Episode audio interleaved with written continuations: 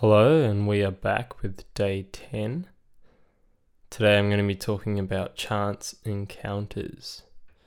So, today, in no lie, I was just taking out the trash, or garbage, or rubbish, whatever country you are hearing this from. Uh, the stuff that you don't need anymore, pretty much.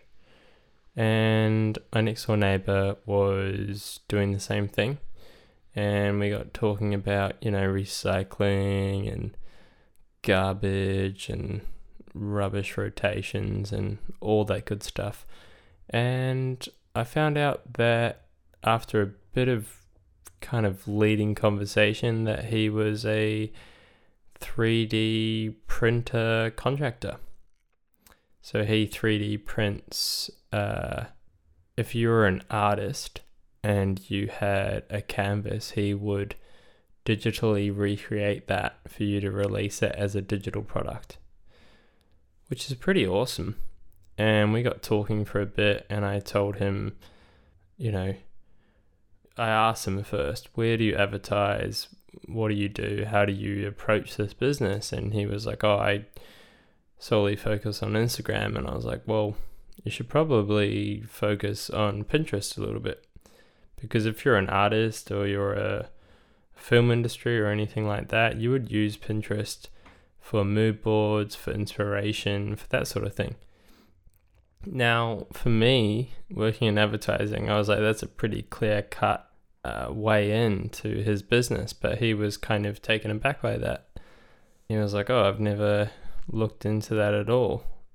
Which was cool because it was like kind of two minds. This guy who was very artistically focused and focused on um, form and function and uh, producing things. And I was very focused on marketing and like, okay, you've got a product. How do you advertise that? So it was a really cool chance encounter. To see what I did there? So I've used the title of this podcast episode to weave into the conversation that I'm having right now. I know, pretty incredible. Um, but it was pretty cool.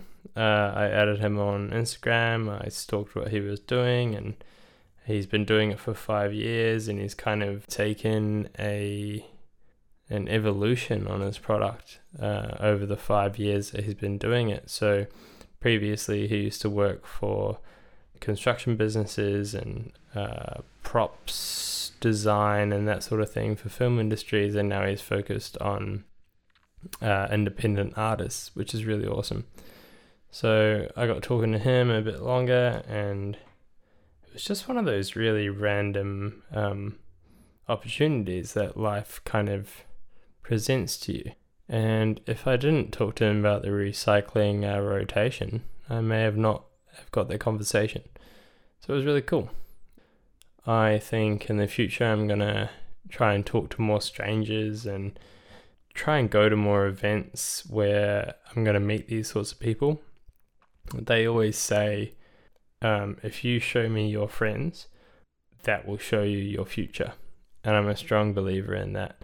If you surround yourself with people that are more successful and more aspirational, um, more dedicated than you are, you are naturally going to rise up to that and try and meet those people at um, at what they're doing. So even though I was just taking out the rubbish, I felt like I could take out the fucking rubbish every week. Felt like I could really take out that rubbish after talking to that guy. Um, so yeah, it was just a random chance encounter that I really um, took a lot from, and I hope to have a lot more of those in the future. Uh, that's all for today. Um, tune back in tomorrow to hear if I take out the rubbish again. No, that would be silly because my rubbish is every Thursday night or Friday morning. So if I took out the rubbish again, oh, that'd just be really dumb. I probably won't do that. Anyway, that's all for tonight. Tune in tomorrow. Thank you. Bye.